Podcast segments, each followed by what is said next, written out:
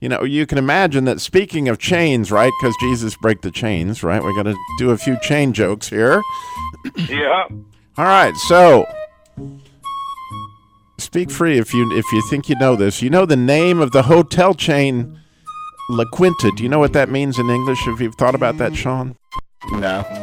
La Quinta. Do you know what it means in English, Michael?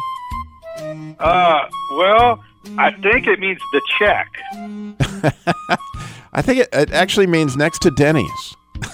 Uh.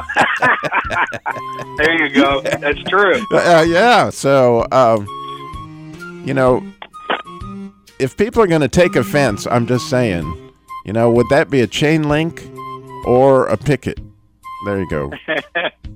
and this is really good. You're going to really like this one, I think, Sean. It's right up most young people's alley. Why did all of the pizza chains fall? Why, you know, all the, you know, pizza chains that they had. Why do why do you think they fell? Too many topping? Too much top heaviness? Uh, no. Want to give it a shot, Michael? Man, I don't know. Um, I don't know. I, That's a good I'm one. told it was the domino effect. There you go.